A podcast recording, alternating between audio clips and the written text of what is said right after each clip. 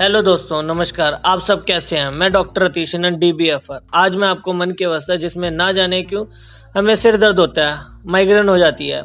मेरे पास एक बुज़ुर्ग आए, उनका कहना था कि मेरा सिर हर टाइम दुखता रहता है, कभी दाई तरफ़ तो कभी बाई तरफ़।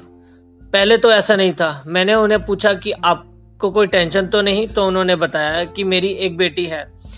उससे मैं बहुत प्यार करता हूँ, मैं उसके बिना नहीं रह सकता। मैं उसे बहुत मिस करता हूँ। पहले तो वह मेरे से बहुत प्यार करती थी, मेरे साथ ही रहती थी, मेरे को सब चीज़ों में मेरी अटेंशन देती थी, पर उसकी ससुराल वाले उसे नहीं मिलने देते।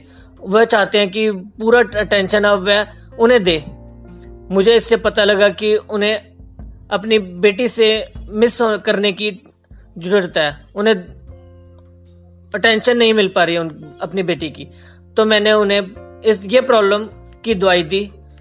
हमें ये सोच लेना चाहिए कि हर घर में माता पिता को एक्सपेक्ट होता है कि उसकी बेटी उन्हें पूछे शादी के बाद भी। पर ये नहीं सोचते कि उनके ससुराल के प्रति भी उनका जिम्मेवारी होती है।